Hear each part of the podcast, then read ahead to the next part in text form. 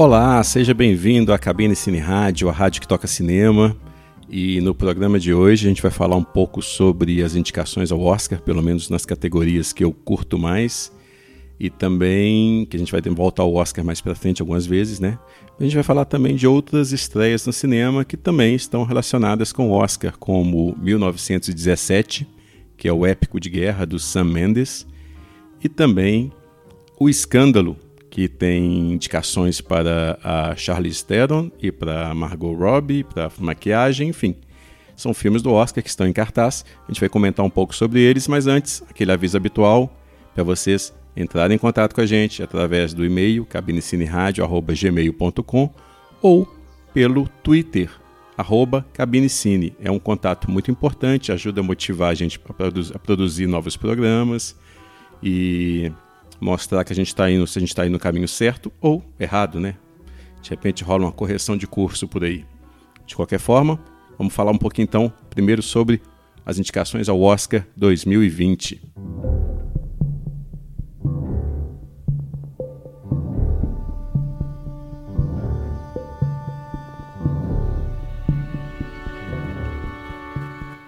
As indicações ao Oscar 2020, ao Oscar deste ano, elas registraram poucas surpresas.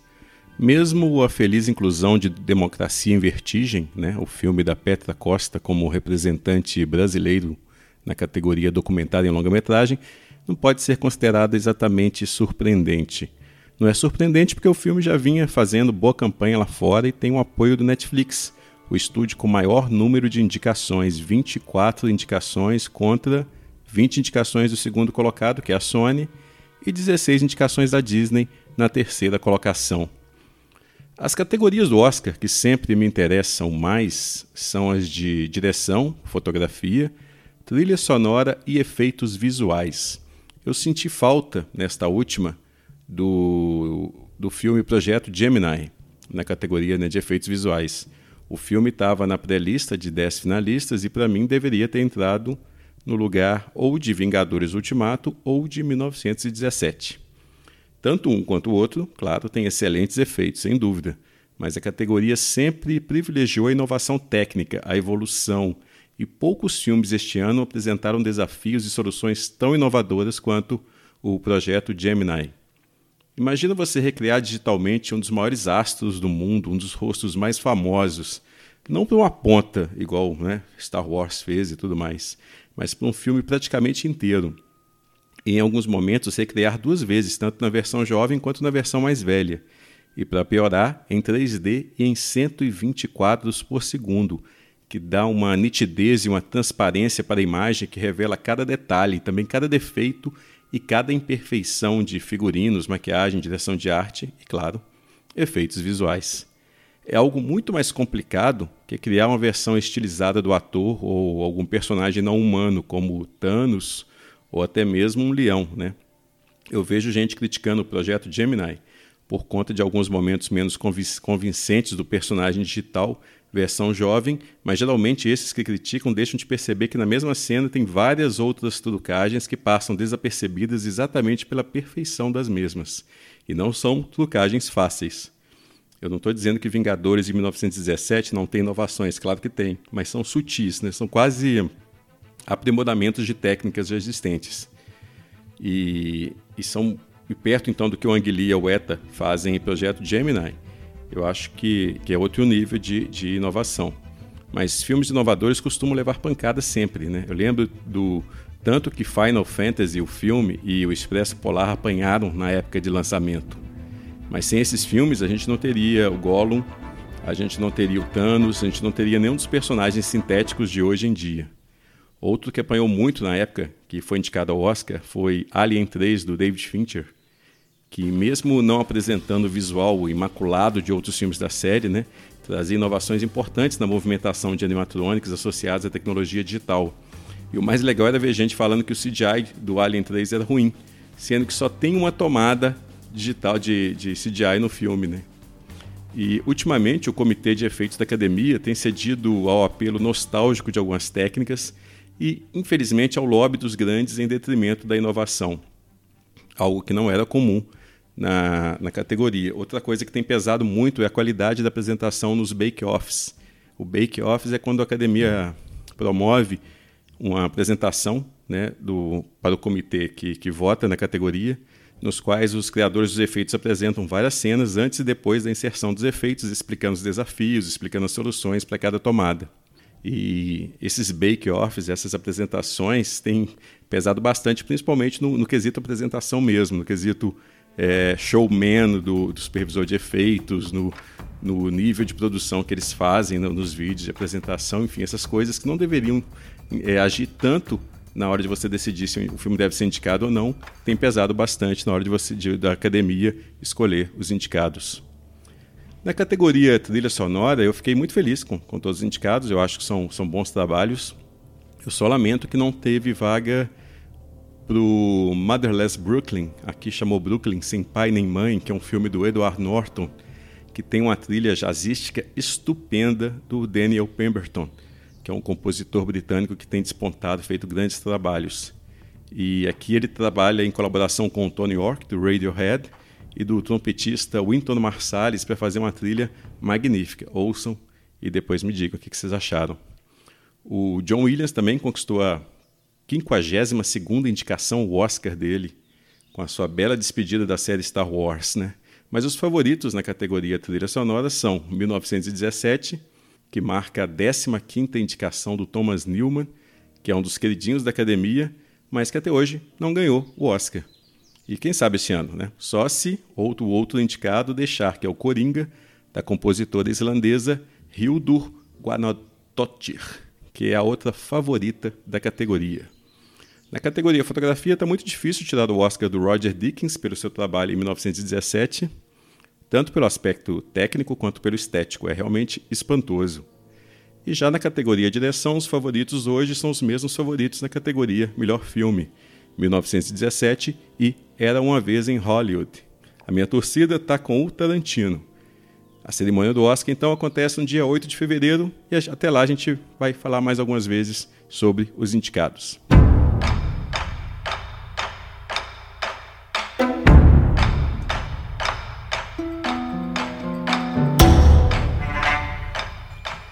O Escândalo, ou no original Bombshell, do diretor Jay Roach, aborda a série de eventos que levou às denúncias de assédio sexual do todo-poderoso da Fox News, né, Roger Ailes. O escândalo emplacou indicações ao Oscar para Charlize Theron na categoria principal e para Margot Robbie na de coadjuvante. Mas a verdade é que todo o elenco, principalmente o feminino, está muito bem. Além de Nicole Kidman, que faz o terceiro vértice do triângulo de protagonistas, o filme tem várias outras atrizes de renome em papéis pequenos e até mesmo pontas, algo que comprova que o projeto foi abraçado pela comunidade feminina hollywoodiana, já que mostra um dos primeiros e dos principais momentos do movimento Me Too. Ajudou também o filme a eleger Donald Trump como um dos grandes vilões do movimento, já que a história se passa durante a eleição que levou Trump ao poder. Outro destaque do filme é John Lithgow, é sempre bom John Lithgow como Roger Hales. O Lithgow é sempre excelente, né? E aqui ele está muito bem, mesmo soterrado pelos quilos de próteses que devem dar o Oscar de maquiagem ao filme. O diretor Jay Roach, que saiu das comédias do Austin Powers e de Entrando numa Fria, ele enveredou depois para um cinema mais político, mais engajado a partir do filme Recontagem, realizado para a HBO, é um filme sobre a eleição presidencial americana de 2000. Depois ele fez outros filmes na linha, como Virada no Jogo, também para a HBO, sobre a Sarah Palin, a governadora ultraconservadora do Alasca, né, que virou vice do John McCain na eleição presidencial de 2008. Fez também Os Candidatos, comédia sobre candidatos rivais, vividos pelo Zach Galifianakis e pelo Will Ferrell. E também é, Trumbull, lista negra sobre o escritor e roteirista Dalton Trumbull, perseguido pelo macartismo. Eu acho que essa, essa tentativa de virar um, um, cineasta sério, ou pelo menos mais engajado, né, que o Jay, do, do Jay Roach, ele não esconde o fato de que ele é um diretor medíocre. Na melhor das hipóteses, ele é um diretor funcional. Em O Escândalo, o Jay Roach ele tem uma boa sacada que é contar a sua história como se fosse um programa sensacionalista ou então uma revista de fofocas. Mas nem sempre o diretor é bem sucedido em sua proposta, já que se essa opção dele torna a narrativa ágil, até sedutora, né, no aspecto mais assim, é, age diretamente com, com, com, os nossos, nossos interesses mais escusos, de ficar sabendo os bastidores desses escândalos. É, essa proposta dele também não permite que o assunto seja aprofundado como deveria, né? apenas insinuando que o problema de assédio sexual é algo enraizado na cultura corporativa, mas é um assunto que deveria ser melhor explorado e talvez em outro filme, não aqui. E a gente ouve agora, da trilha de O Escândalo, a Regina Spector com One Little Soldier.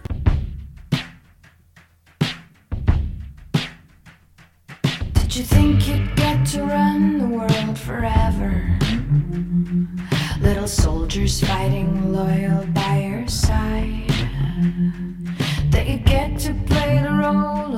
Commander. never questioning your motives or your pride.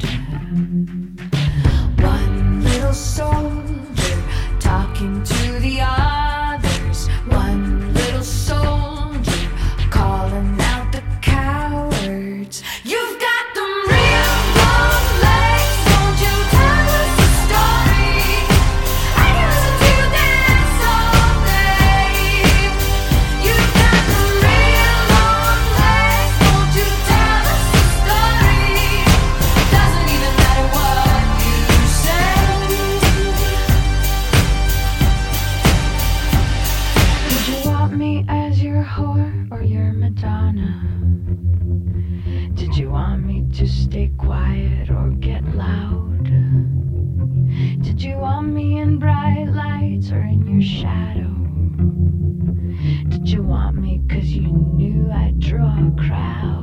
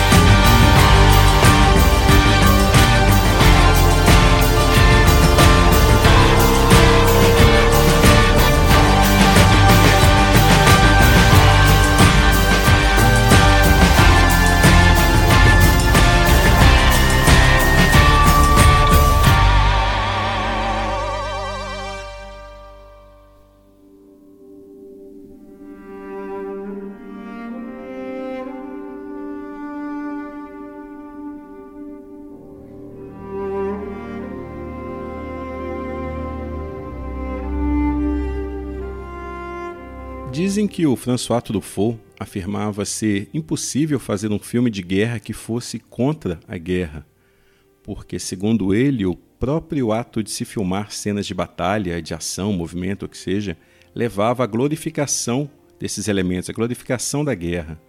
Se o cineasta disse isso ou não, importa menos do que constatar que faz sentido essa afirmação, pelo menos em parte.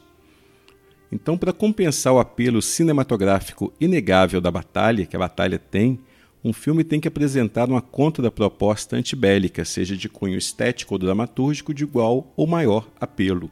Como, por exemplo, Stanley Kubrick fez em Glória Feita de Sangue, de 1957.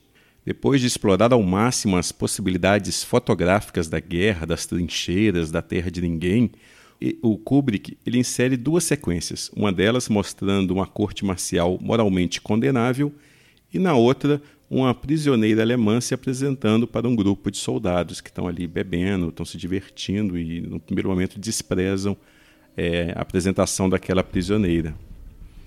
Assim, o público, que até então desfrutou do prazer funesto, quase necrófilo, desta aproximação com a morte que tem nos filmes de guerra, né? este público acaba por rever seus sentimentos, questioná-los e, por que não, espiar a culpa resultante através da indignação. Pois o Sam Mendes parece ter se preocupado apenas com o aspecto do espetáculo em 1917, seu badalado filme sobre a Primeira Guerra a impressão é de, é que, é de que o Mendes assistiu ao, ao Glória Feita de Sangue, ficou fascinado com os travelings impressionantes pelas trincheiras e pela terra de ninguém, né? E aí imaginou, e se eu fizesse um filme inteiro que fosse um grande e único traveling?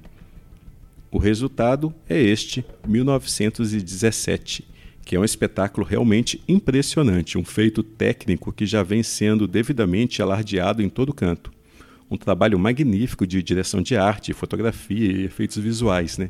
combinados com um projeto de som e uma trilha sonora que às vezes privilegia o aspecto soturno e às vezes o aspecto bombástico. O 1917 ele acompanha uma missão que dois cabos ingleses eles têm que atravessar a terra de ninguém para avisar ao comandante de outro batalhão que eles estão prestes a cair numa armadilha dos alemães. E um dos cabos tem um irmão no tal batalhão, o que dá à missão né, um caráter pessoal que facilita a identificação do público com a missão, né, com, com o objetivo. Os dois protagonistas são interpretados pelo Dean Charles Chapman e pelo George McKay, que são dois, dois excelentes, aliás. E ao longo do caminho eles vão encontrando vários rostos mais famosos, como Colin Firth, Andrew Scott, Mark Strong, Richard Madden e Benedict Cumberbatch. O 1917 ele é a perfeita tradução da expressão cinema enquanto parque de diversões. É uma narrativa instigante e absorvente na maior parte do tempo, e a própria opção por contar a história numa série de longos planos sequência, vários deles unidos de forma quase invisível, né, acentua essa característica de passeio por um parque temático da Primeira Guerra. Nada errado com isso, pelo contrário, se a intenção era fazer um espetáculo, um entretenimento, os realizadores conseguiram. Mas eu acho que falta ao 1917 o tal contraponto para não ser apenas isto. Claro que tem uma cena ou outra, um diálogo ou outro, uma fala ou outra, uma morte ou outra que são colocadas ali para mostrar o horror da guerra. Mas o que fica principalmente é a emoção, é a sensação de aventura que o filme proporciona. Quase como se estivéssemos participado de uma Westworld da Primeira Guerra. Eu lembro quando o Sam Mendes ele surgiu, né, divulgado, foi divulgado, alardeado pela mídia apressada como a oitava maravilha do mundo. O Spielberg descobriu o Sam Mendes ao assistir a uma peça do diretor, eu acho que foi The Blue Room, e convidou o Mendes para dirigir Beleza Americana. Eu lembro que os produtores tiveram de jogar toda a filmagem da primeira, das primeiras semanas no lixo, pois o Mendes demorou um pouco a se acostumar com esse negócio chamado cinema. A solução foi convocar é um grande diretor de fotografia com experiência e bagagem suficientes né, para poder ajudá-lo. Foi aí que o Sam Mendes descobriu o segredo da mina, que é sempre se associar com um grande diretor de fotografia. No primeiro momento foi o Conrad Hall, em Beleza Americana e Estrada para a Perdição. Né? Depois veio o Hoyt Van Hoytman com 007 contra Spectre e principalmente o Roger Dickens em Soldado Anônimo, Foi Apenas um Sonho, 007 Operação Skyfall e agora com 1917. Eu, eu não curto muito o trabalho do Sam Mendes. Ele me parece um diretor que pensa o cinema de uma forma óbvia demais, burocrática demais. Eu acho que deram a ele uma fama de autor que ele nunca mereceu. Mesmo agora, com 1917, que talvez seja o seu melhor filme, também um projeto pessoal né, dele, que assina também o roteiro, e que é inspirado nas experiências do avô do Sam Mendes na Primeira Guerra, eu não acho que seus filmes tenham uma personalidade própria, um estilo próprio. Talvez o 1917 seja o filme de guerra certo para a era da marvelização, da padronização que o Scorsese e vários outros cineastas tanto desprezam. Um filme sem problematização, sem questionamentos. Um filme que diz que a guerra é ruim, mas sem tanta convicção. E para vivenciar melhor a experiência conflitante proporcionada pelos bons filmes de guerra, é melhor voltar lá no Glória Feita de Sangue ou no Galípoli, do Peter Weir. A gente vai ficando por aqui então. A gente vai fechar as atividades com o tema de 1917, composto por Thomas Newman, que é outro parceiro habitual do Sam Mendes. Eu sou Carlos Quintão e aguardo seu contato via e-mail cabinecineradio.gmail.com ou pelo Twitter, cabinecine. Até!